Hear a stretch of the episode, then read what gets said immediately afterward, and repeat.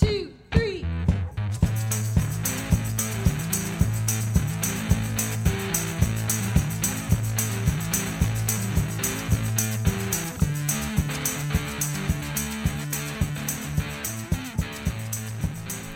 Welcome back to another episode of Experience by Design podcast, where we explore experience designs of all kinds. I'm your host for this week, Gary David. It was many lifetimes ago when the guest for this episode appeared and was recorded. Beyond the pandemic, home confinement situation we're all in, or many of us are in, and the seemingly sudden mass acknowledgement of protests over discriminatory treatment of blacks in America, today's topic might not seem particularly important or relevant. After all, it's just talking about bicycles. But at the same time, the topic of cycling, exercise, the freedom to exercise, the liberty to feel like you can get outside to exercise, and more generally, inclusive environments is exactly on topic for this moment and is the topic of this podcast. So, more than cycling, it's about how we are able to participate in activities that we want to and enjoy, and to what extent are some groups not able to take as much advantage of those opportunities. For that topic, today's guest is Lindsay Goldman, who was a professional cyclist as well as the director of marketing for USA Cycling, or as is known in the cycling circles, USAC. Since our conversation, she actually has moved on to become director of marketing at Eliel Cycling, as well as director of marketing at Wattie Ink. And Wattie Ink. is a is a brand and a team known in triathlon circles pretty widely. Lindsay was also the owner and GM, general manager of Hagens Berman Supermint Pro Cycling. It's a long word, long team name, and cycling often has long names. And that team was a professional cycling team. And the fact that I actually said women's professional cycling team is evidence of this larger problem that we're discussing in this episode. If someone just said professional cycling team, left it at that, said nothing else, the default people would hear is that, well, it must be a men's cycling team. That's what we would assume when we hear professional cycling team, men on a team, you know, as professional cyclists. So we have this tendency to exceptionalize the women's team as being unique, distinctive, or unusual. And we know that by the fact that often we say women's professional cycling team versus saying men's professional cycling team or just saying professional cycling team. That we ought to do the work is part of the problem of the tacit bias and the latent structures that we carry with us around gender in professional sports. I've been around cycling for about 15 years now and spending 10 of those years putting on cycling events. During this time, I've seen the question being repeatedly asked about how do we increase women's participation in cycling. The question goes beyond just what an individual promoter does or doesn't do. Although we can do or don't do a lot, and that's definitely part of the conversation. But a much broader part of this conversation is whether society is, in fact, a space where women can feel safe to participate in cycling either as a sport or just a leisure activity, a recreational activity for fitness. Do women feel safe cycling in public? Is the broader cycling community a welcoming environment for women? How are female athlete or female athletic bodies viewed in culture and society? These are just some of the questions we could ask around this topic of how to increase diversity and inclusion of women in cycling, and these are topics we explore in this podcast. Another element of this moment, this broader cultural moment we're finding ourselves in, is the extent to which bicycle sales have increased during the pandemic. It's, it's, really interesting and really great to see that bikes have been flying off of shelves at bike shops as people stuck at home and having the road suddenly safe to ride on are taking to the roads on new bikes. But it really does raise the question of how long is that going to last? I mean, at some point, cars are going to be back on the road. And those drivers are likely going to be distracted by their phones. And those drivers distracted by their phones are going to likely run into those increasing number of cyclists who are riding their bikes. So it even goes into the larger infrastructure of cycling and safety of cycling. What can we do to promote cycling as a general activity, given there's more bikes out there? So, taken together, we can think about all of these larger structural issues cultural, social, uh, even physical in terms of the roads associated with the topics that we explored in this podcast with Lindsay. In her capacity during this time of the podcast, we talked about the role that USA Cycling plays as an organization towards these issues. What role can USAC play to help with competition, to help with making safer roads and greater access and opportunity? But the challenges are greater than any one organization. It's a challenge we all have to take on, as we're finding out right now with the Black Lives Matter protests, people taking to the streets, saying in that capacity, you know what, it's enough. Enough is enough. It's time that we as a collective, you know, society do more and require more and demand more, more change. So we recorded this a while ago. Um, I've been looking forward to having the right moment to put it up and in some ways, that right moment feels like right now. And we hope that by listening to this conversation, which in one hand is just about cycling, just about bikes, just about women in cycling, it really does speak to a lot larger topic than one particular domain. It speaks to how do we as a society, as a community, think about creating more inclusive opportunities, listening to voices, and doing what we can do to make those voices represented heard and make change to make those voices feel comfortable and take part in the activities that they seek to take part in. We hope that this conversation takes you a further step down the path towards creating ideas and solutions and hope you enjoy it.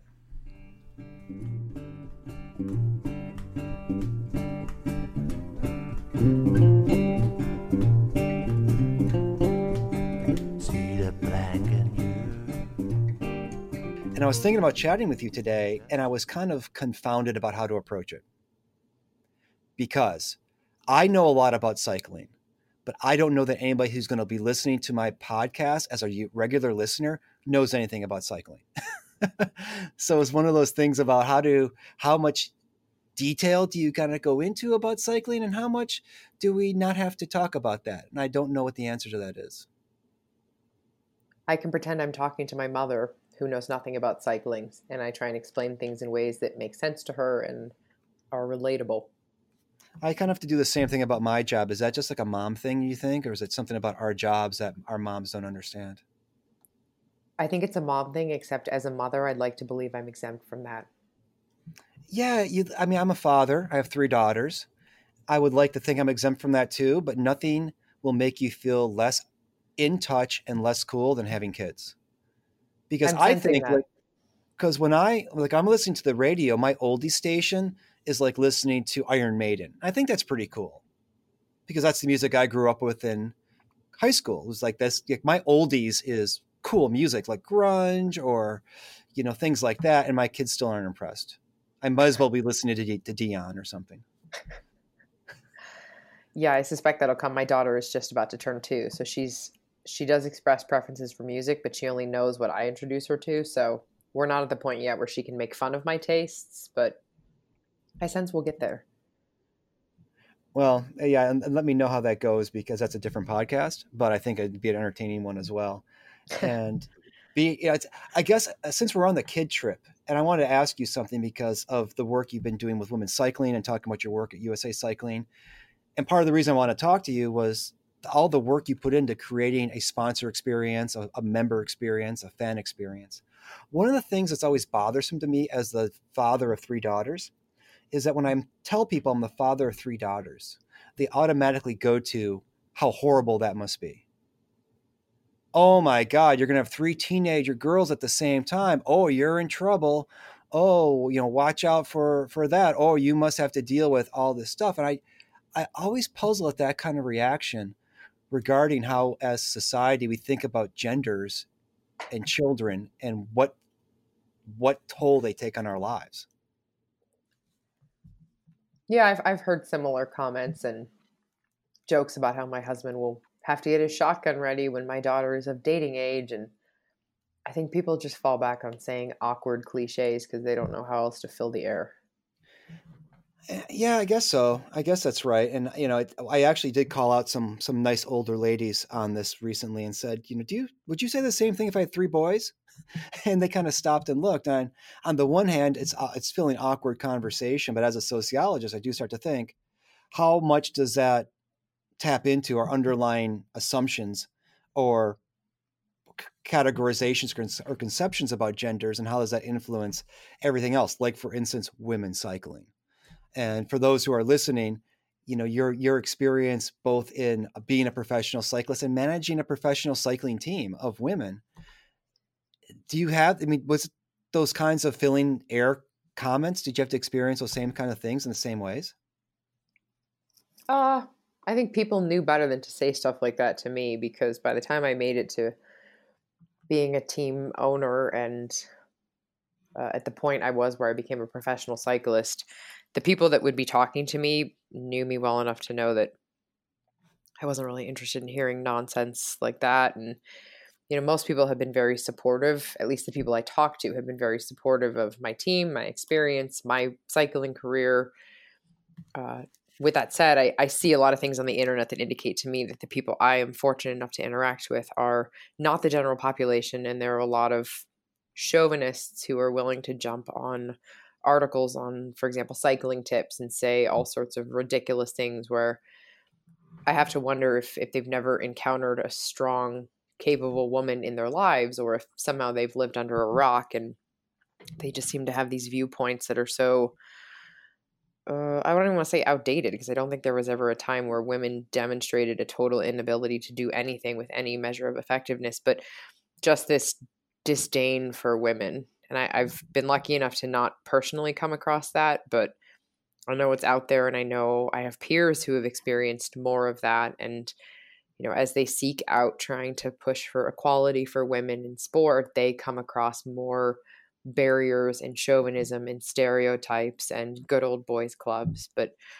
I've been lucky. I have a lot of very supportive people around me, and I have a husband that raises our daughter in the same way that I want her raised, which is to be a strong, independent female who doesn't even think about being female. I don't approach things from a female perspective, I approach them from my perspective. And I think for women, you know, I, I gave someone in my office today some personal advice around her career and said, you know, if you want a seat at the table, you have to take it, especially as a woman. People are not pulling out chairs and making room for you. You need to advocate for yourself. You need to fight for yourself.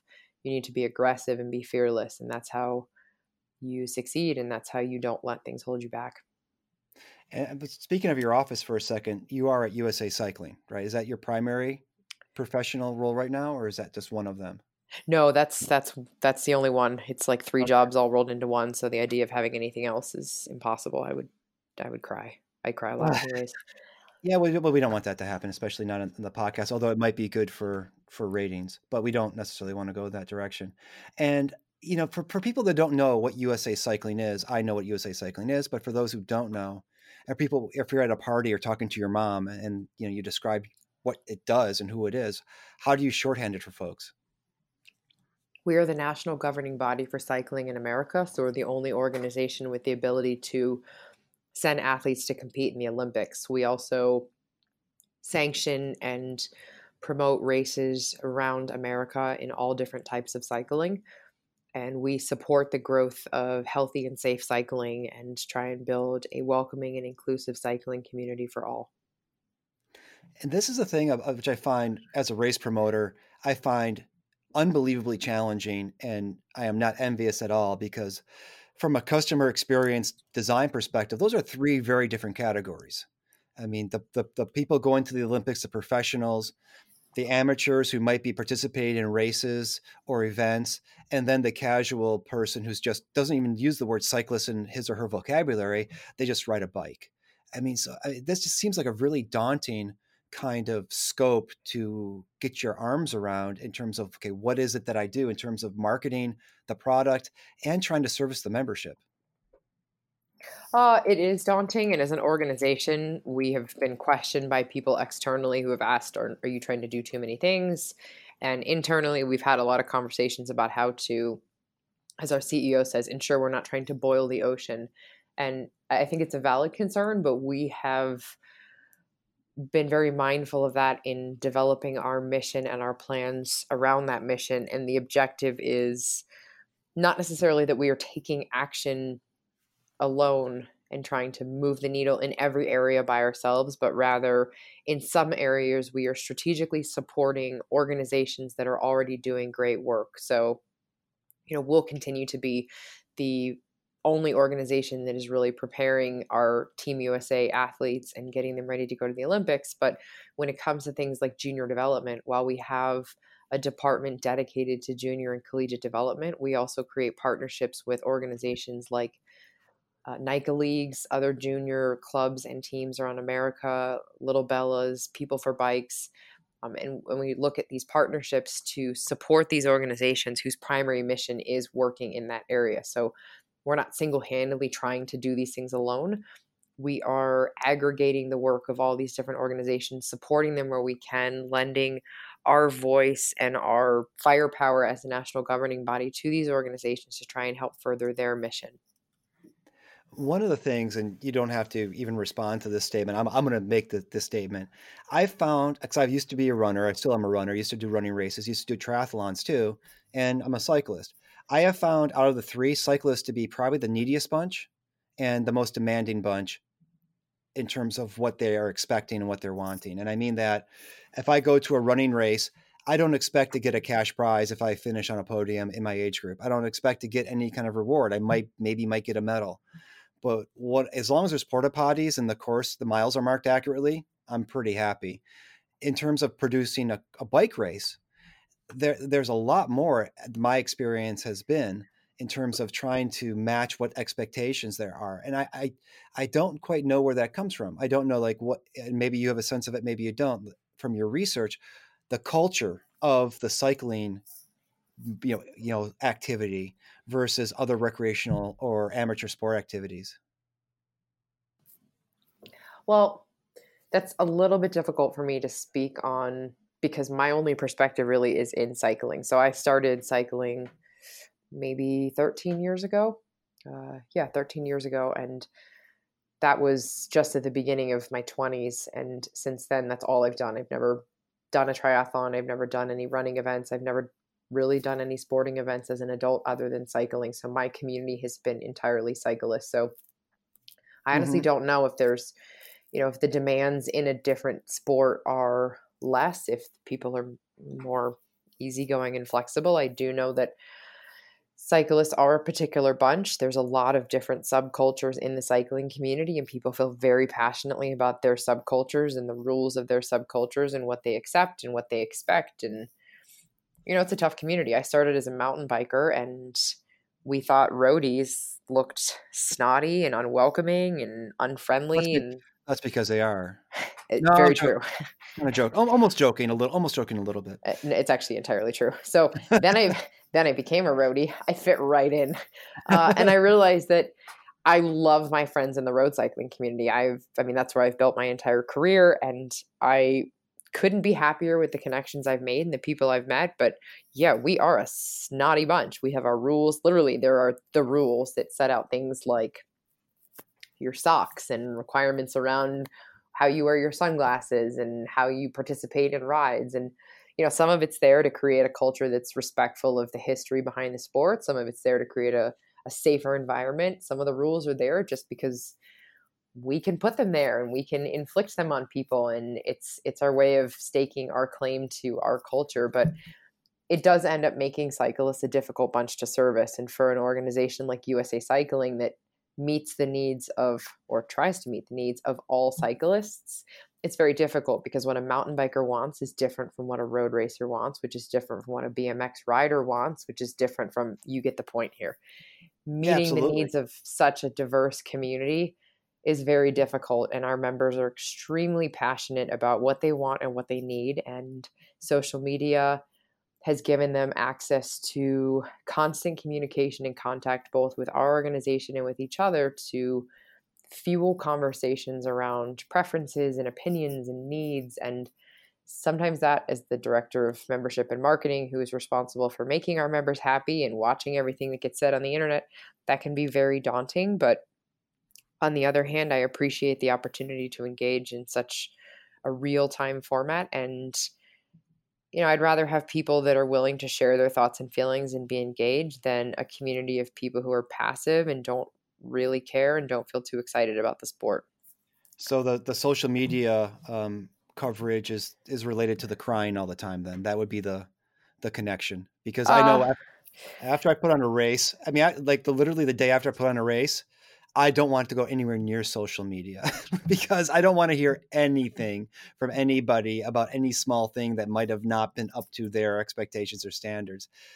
And so I can only imagine trying to. This is exactly why I wanted to talk to you because to me, this is like the biggest design challenge I could think of is USA Cycling trying to service all these different levels of cyclists across all these different disciplines and do it in a way that that tries to please all of them. Yes, that is very challenging and I don't even know if it's possible. And this is where you know, especially I don't spend a lot of time on cyclist Twitter. I mean, I'm on a, a little bit. I don't, I don't recommend it. no, I really don't. I mean, it's it's there are people with opinions, and then people who don't like those opinions, and they're all very eager to tell you about them. At the same time, stepping back from that and thinking, what is the job, right? And who are we trying to get at, and how how can you try to you know satisfy roadies and then gravel grinders and and, and randonnées and all these other things, which to a lot of people who are listening may not make any sense. But just think about if your user base or your customer base is so dramatically varied that they can't even talk to one another, but yet you have to you have to please all of them.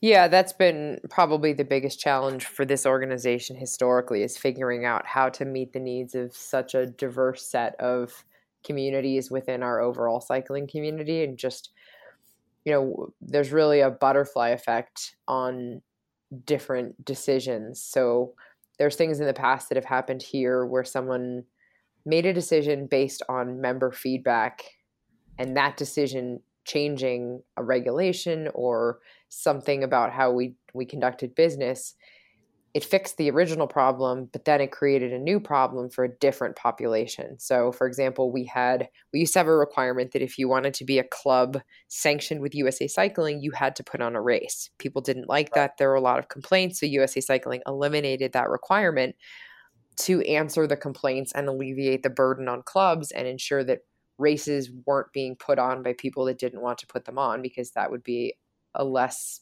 quality experience that led to complaints about how USA Cycling wasn't supporting the growth of the race scene. And because we removed that requirement, we effectively are seen as causing shrinkage in the American race scene. So it's your fault. So it's our fault. Okay, that's good to know. I the problem know is who do you make happy? The people that wanted the requirement removed or the people that think that requirement was critical to building the American race scene. Ultimately, the decision was made to keep that requirement off of the clubs because, again, do you really want to go to a race put on by someone who doesn't want to put it on? It's, you know, how much work right. a race is. Your listeners might never have been race promoters, but I mean, it's like running a small business for a period of time. Do you really want to run a small business if you don't want to run a small business? No, it's going to be a crappy product and it's not going to go very well. So, we don't want races to happen put on by people who don't have the time, the willingness, the energy, or the enthusiasm for putting them on. So the requirement has gone away. We have not reinstated it. It just means that we have a different population of people who are unhappy about something else. But the one yeah. expression I've heard talked about with our members, and it's said in jest, but it's kind of true, is there's two things that are true about our members they don't like anything and they don't want us to change anything. That is actually I love that because that's actually exactly it. I mean, it's yes. it's it, you know, and I guess at a certain point, you know, how do you how do you even start? Because I know you're undergoing this this shift or transformation in membership experience. How do you then even start to think about using personas or using kinds of what's our target audience when you have so many different groups and they all want it to be different but not in any particular way that changes anything for them. Well, on the broader scale, our mission as an organization is wide enough that it covers comfortably all of the different cycling sub communities. So things like focusing on winning medals at the Olympics. That's something that can appeal to a lot of people, even people that know nothing about cycling. Uh, promoting an agenda that supports equality for women in the sport. Again, that's cross community. A lot of people can get into that as an agenda item. Juniors, more kids on bikes. Who doesn't want to support youth and a healthier lifestyle for American kids? Safety for cyclists. Again, whether you're riding on the road because you're a roadie or you are using the road to get to your favorite mountain bike trail or you're commuting, it's something that appeals to everybody. So, uh, at the surface, the majority of our mission is appealing to all the people that we're trying to appeal to, and that's where we focus our target audience. So, going forward, we're just making a bigger effort to show non racers that USA Cycling is working to serve them, and there are things our organization is doing that are inclusive for those members of the cycling community, and that we want to do a better job of welcoming them.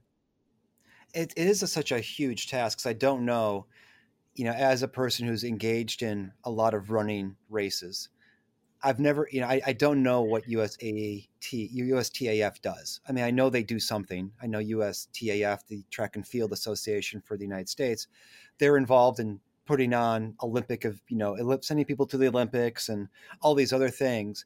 But I don't know that their remit is even, we want more people to be running or even USA Triathlon you know, how was it that USA Cycling said, no, we need to take these things on, whereas some of these organizations, like USA Swim, may may not be as front and center in it uh, in their in terms of their activities. Well, there's a lot of national governing bodies that are overseeing sports that are not necessarily done as part of a lifestyle. So Okay. You might be really into fencing, but you don't wake up and say like, "I'm just going to fence this morning for 45 minutes before I go to work." Like it's something. I'm going go for a fence. I'm yeah. going to go on the trainer and fence. Yeah, and you don't. Right. Nobody like you don't triathlon non-competitively. Like I guess you could get up and go for a swim and then go for a bike ride and then go for a run, or if I got the order yep. right there. But yep, ultimately triathlon is naturally competitive. So you know, cycling is different. People cycle competitively, but they cycle for fun. It's a lifestyle. People who consider themselves cyclists, that's part of their identity. And you don't even have to be an athlete, you know, by definition. You don't have to be competitive. You don't have to train. You don't have to be super into it to be a cyclist. You can just ride a few times a month and still call yourself a cyclist. So it's more of a lifestyle. And with that, we see an opportunity to serve a bigger community. And have you at that point about you know calling oneself a cyclist? One of the things I do with my students in a class I teach on you know sociology of sports is I'll ask students how many of you can physically run um, right now if I asked you to. Almost every hand goes up. How many of you would classify yourselves as a runner? No one's hand goes up, or a few hands go up. And so, at what point do you make that transformation from I ride a bike to I'm a cyclist, right? And have you done any work, or is there any? Do you have any thoughts on? What needs what needs to be in place for a person to consider themselves not just to be engaging in an activity but to be living the activity if you know what i mean? Uh, we want our community to self-identify. So we would never presume to tell someone they are or are not a cyclist by our definition.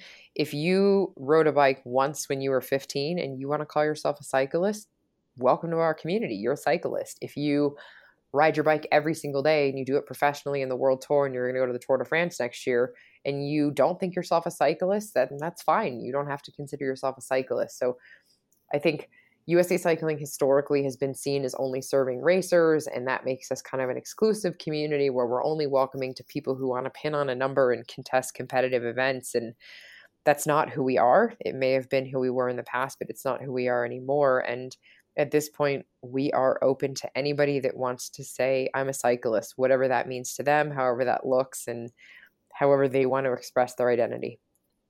And have you done any kind of work, kind of like a journey mapping of the trajectory where people might they see themselves as that thing, and if they're able to maintain it or they lose it? Like, and I don't want to beat up on roadies, although that is fun.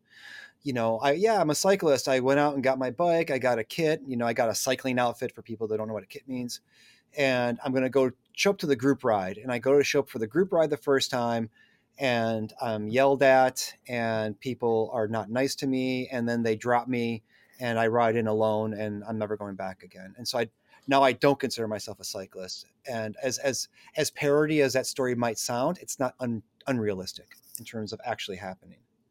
It it is not unrealistic, and I'm certain there's people, and especially I've heard women have had experiences that made them feel put off from engaging in certain group activities in the sport, or that have made them feel like they weren't welcome or as included. But I've not heard anyone say that they no longer chose to consider themselves a cyclist. Fortunately, I've heard mostly, you know, when people have shared experiences like that, it was just off putting to whatever person salesperson, group, etc., made them feel that way. So it really didn't cause people to change how they self identified. I do think that you know you're raising the point of salesperson, and I do think one of the, even though social media can be a major drain on all of our emotional well-being, at the same time it does open up people's awareness of what different groups might be going through, like like you know women and cyclists. One person I follow on Twitter, uh, AC Shilton, who's also a journalist, she was relating a story about going to a cycling store to buy something and being mansplained. Now she had she had worked in cycling stores for a long time and she knew this stuff. And for men, they might not think it's a real thing until you see it on Twitter or someplace else in real time, then realize, wow, this is a thing that women have to go through all the time and what role not just does USAC play in trying to solve that, but men in general to make that experience of the activity more welcoming, more inclusive, and more vibrant because there's a greater pool of people who are engaged in it. Yeah, absolutely. I, I definitely agree with that. And so, in terms of that, you know, trying to get people even to see USA cycling. So, if I do a race, if I'm participating in a race, I have to join. If it's if it's sanctioned by USAC, I have to become a member. But what's the engagement? Do you are you able to track engagement of people beyond just that? I have a license for a one day or for a year, and and that's all I know about it. Uh, we're able to gather some data uh, on our members using our current systems, but we're also in the process of implementing new systems that'll make it easier for us to understand our whole community, gather insights on specific member groups, see statistics and better data on all of our members and the people that interact with USA Cycling, whether through purchasing a one day license or subscribing to our newsletter or even just coming to our website and clicking around. So what was it? That's that's fascinating. Is that part of the new membership experience kind of initiative that that I had read about through one of the emails, which is why I contacted you in the first place? Is that part of that that program, or how was what was the genesis of this decision that we need better analytics to better engage with with our members? Uh, some of our systems are outdated on the back end. On the front end, we are aware that our website and the purchase path for becoming a member of our community is unwieldy and has issues that make it challenging for potential members to interact with our system. So we wanted to streamline that, remove barriers to entry, provide better data on our back end just for simple reporting and as we've looked at expanding our community, we want to better understand who wants what content when and how we can serve that up to ensure the best customer experience. And is this is this a, a focus that's always been there, or is this one that is if we're going to be strategic in our growth and our impact for the goals that you had laid out, that we need to kind of step up our game? It's it's an interesting shift. Uh, this is in some ways, but not surprising in other ways. This is new. So we had a new CEO come on uh, just under a year ago, and he brought a lot of change to the organization and a new mentality for how to approach the community and service the community. And with that, then came my boss, who was the chief commercial officer. He started just before me at the beginning of September 2019. And then I started right after that. And you know, there's other turnover in the organization that has brought in new people to work towards this new initiative. So a lot of these things are new changes, and the team members that have been here throughout the process have also shifted to meet the requirements of our new agenda. And what, in terms of that's a lot for an organization to take on. Anytime an organization has like all that kind of turnover at the top level, it can be disruptive at the least, but in some ways, disruption can be good as you're laying out because then it creates greater opportunities. I mean, without getting into you know the, the daily ongoings at USA Cycling, how has that shift been managed both internally and also from the employee experience angle, but also in terms of members who are already suspicious potentially of the organization for whatever reason because it's not they don't feel like it's servicing their subculture. I mean, how how how is the communication happening to both internally and externally create a sense of confidence in this new kind of direction? Internally, we all talk all the time and we have more meetings than I've ever had at any organization. So if we're not meeting, we're getting ready for a meeting or we're leaving a meeting. I'm literally sitting here looking at my breakfast and it is 1:31 p.m., but I have not had time to eat my breakfast because I have been in meetings all day. So oh. between communicating in meetings and then constant interactions through we use slack so it allows us to create channels and sub conversations and direct conversations. We're able to interact a lot and share messages have an opportunity to make certain that everyone who needs to be incorporated in a decision making process or hearing important news for the organization gets that information. Um, we also have people that work remotely and so we use all the channels that we have available to us to communicate with those team members to ensure they're kept up to speed on changes in the organization with our mission etc we have regular town halls where everyone gets together as a group and hears from the senior leadership team about initiatives goals objectives upcoming important events for the organization etc we're trying to improve our customer outreach so we're engaging more on social media. If we see questions from members or comments arise where appropriate we engage. You know if it's someone just writing say usa cycling sucks which we get that uh, that we probably won't necessarily engage because it's not really productive. But if someone asks a question or if someone vents a frustration about something that we can actually solve or explain or in some way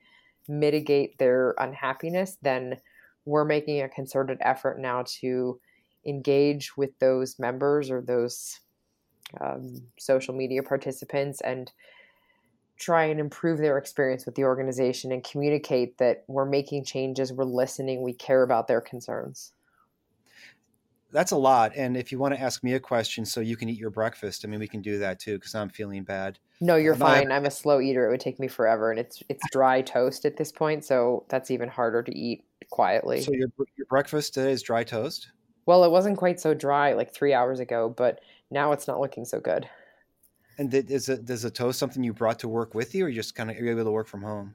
Uh, so I I'm in the Springs right now. I work I work in Scottsdale and I work from home in Scottsdale. And then when I'm in the Springs, I spend almost all of my time at the office, which means I grocery shop and I take all my food right back to the office and leave it here. So I don't know if that's sad or really efficient, but all of my groceries are at the office. So this is this is bread that I keep here with olive oil that I keep here and yogurt that I keep here because I live at the office.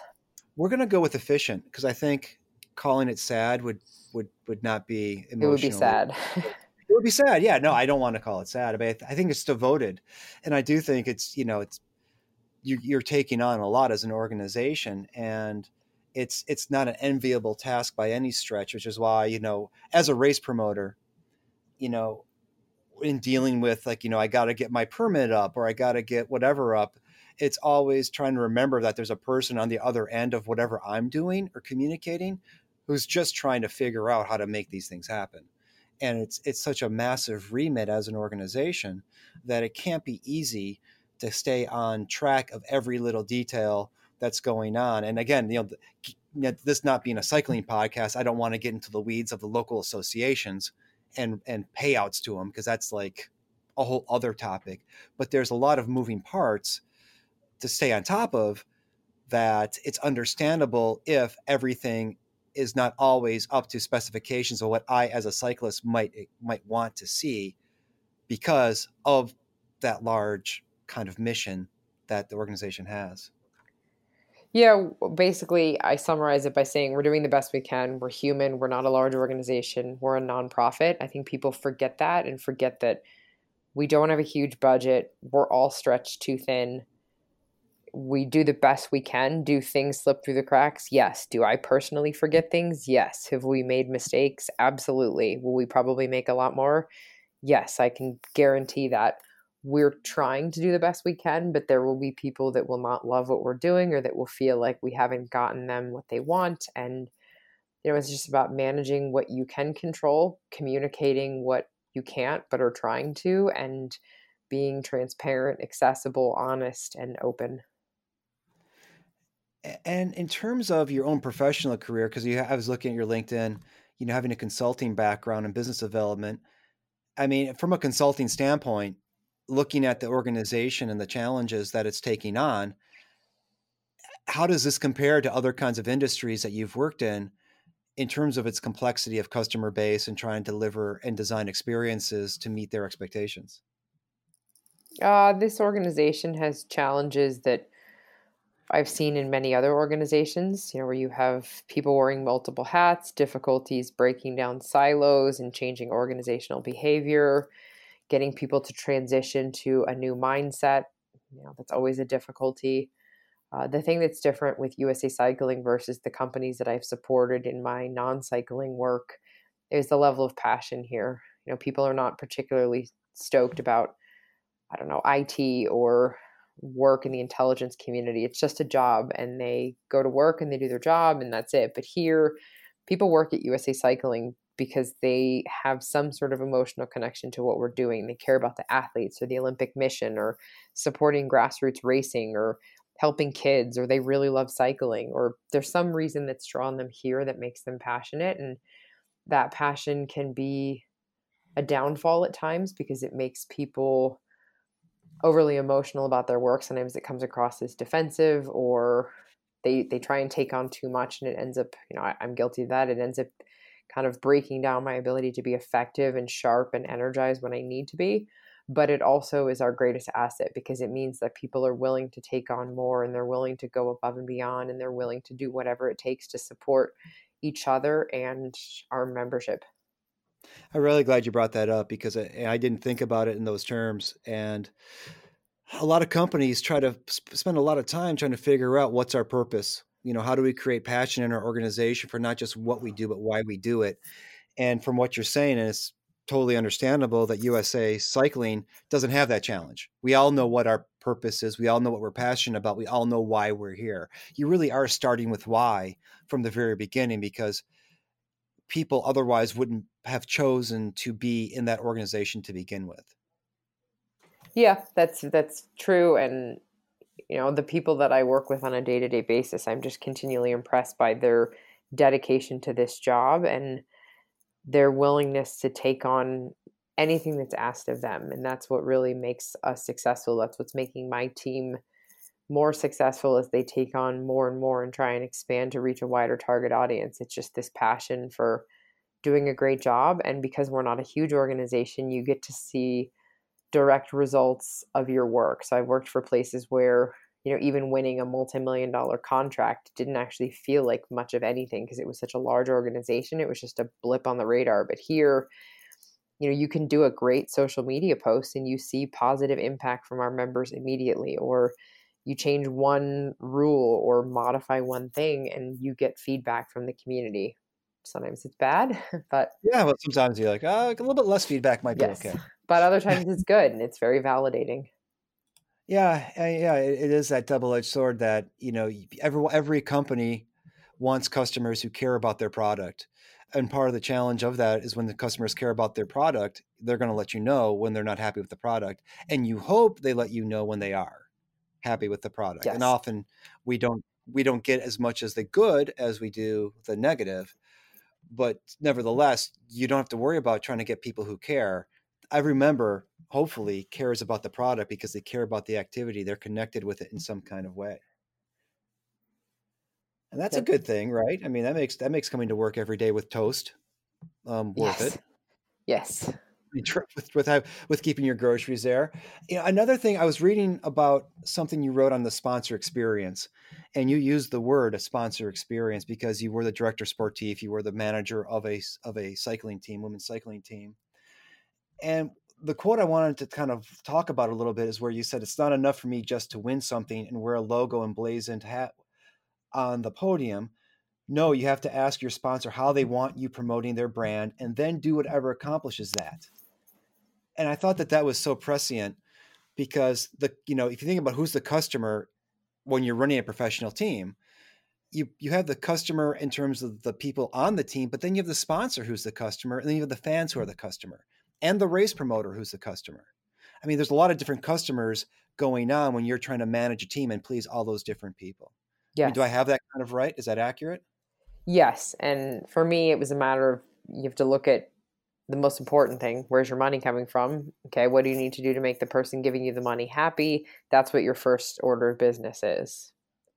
And that's where, you know, I think a lot of athletes assume that the sponsor wants them to, to win or get on the podium. And that's often not the case. The sponsor probably has a marketing agenda and a mission that if you ask them about it and understand what they are trying to accomplish, that will give you better perspective into what you need to do to help them with that.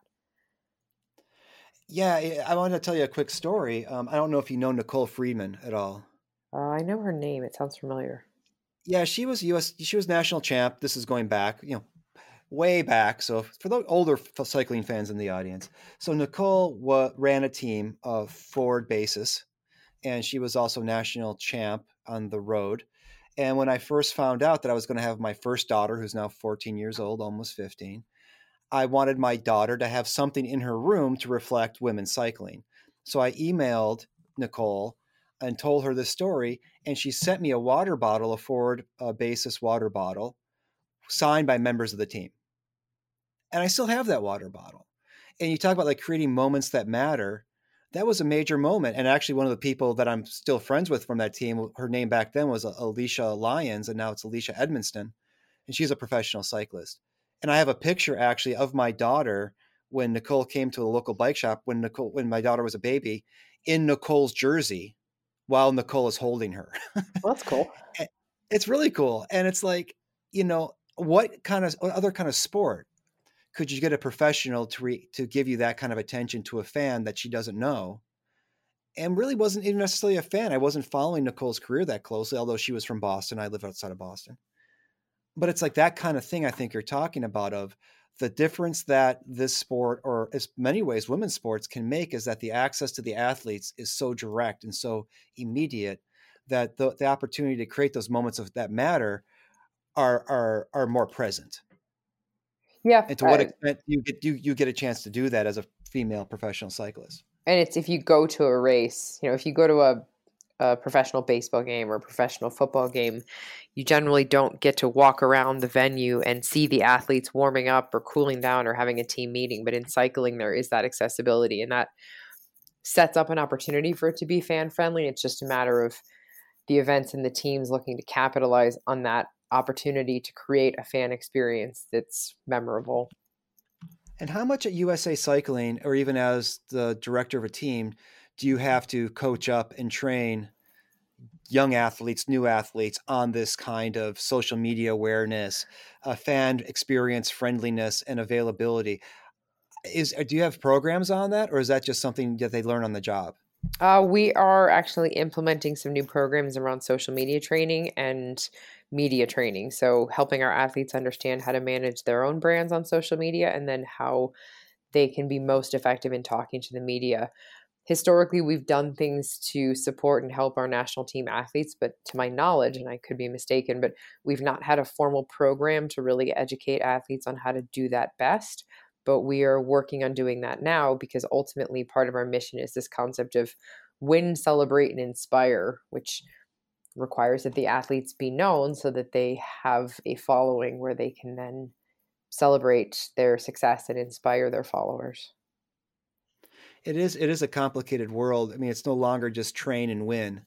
Um, and even if, if if a person doesn't win, as you said, it doesn't mean that there's not value to the sponsor.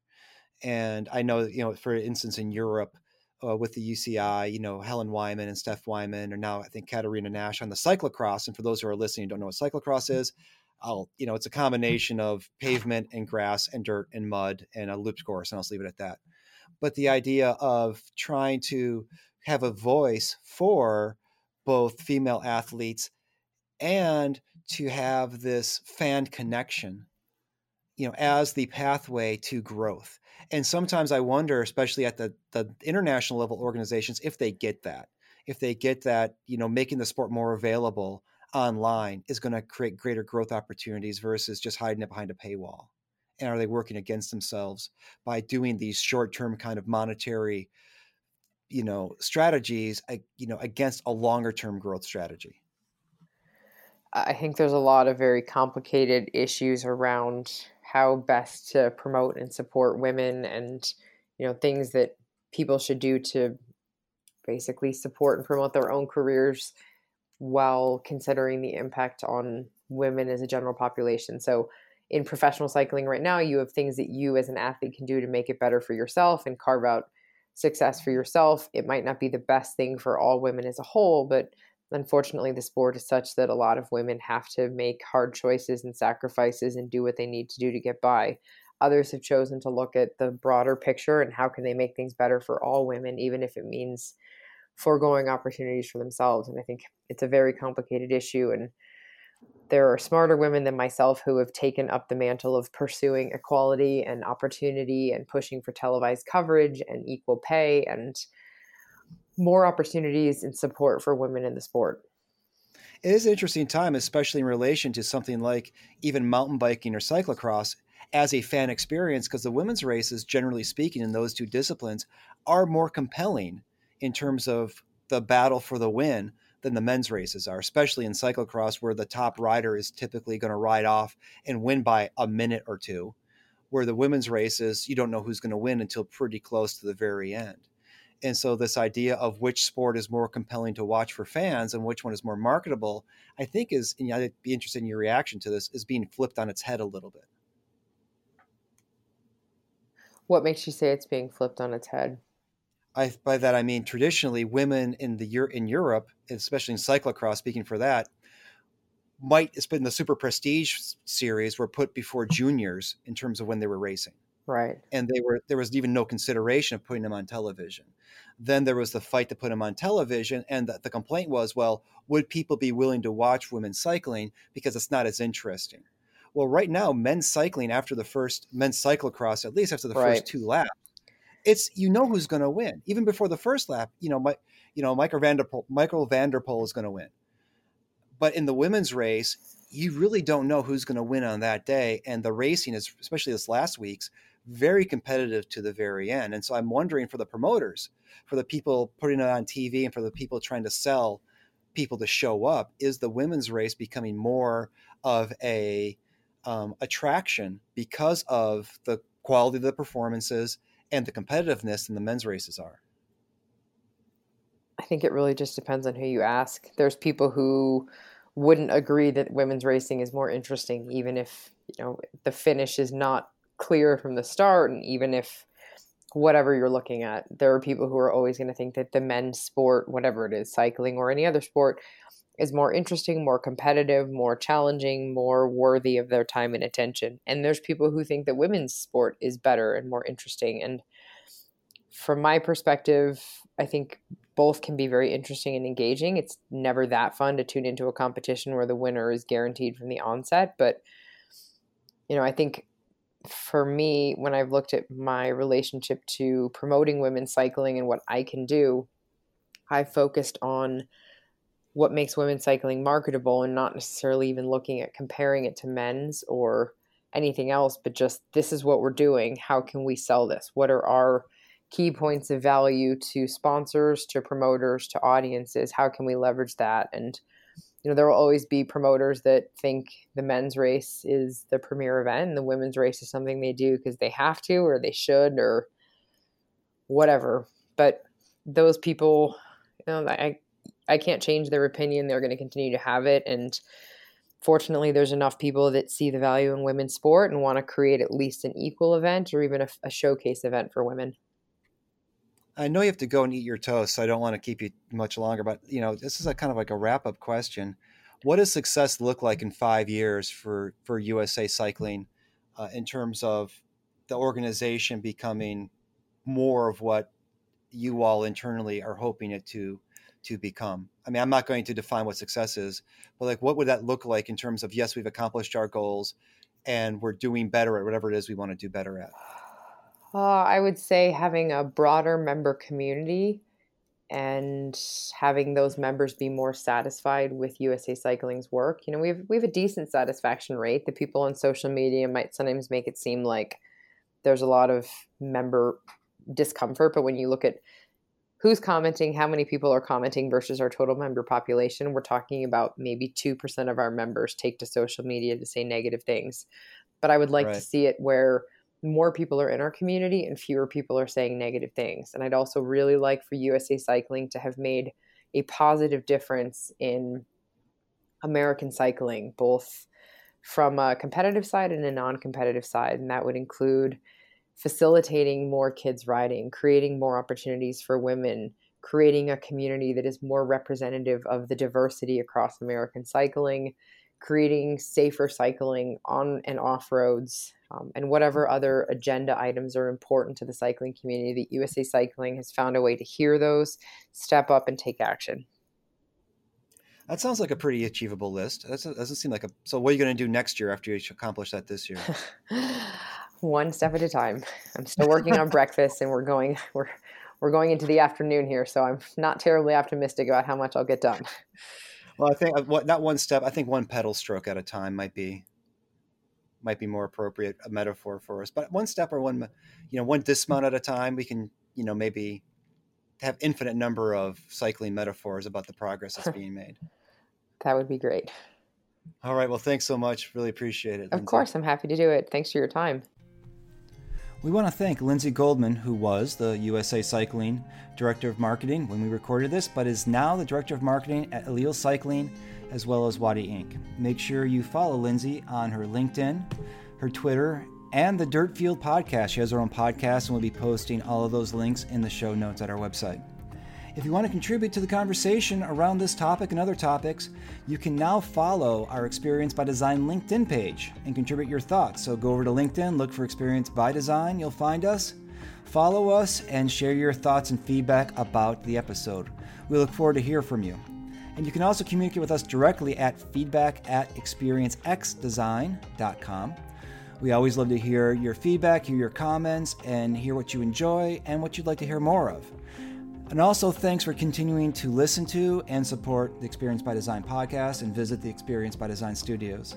It really is amazing to be part of these conversations with our guests and to include you in them. We feel very fortunate for the chance to share parts of your day through these conversations. One of the great things about the show is that we really get to learn a lot, and we hope you get to learn a lot through them.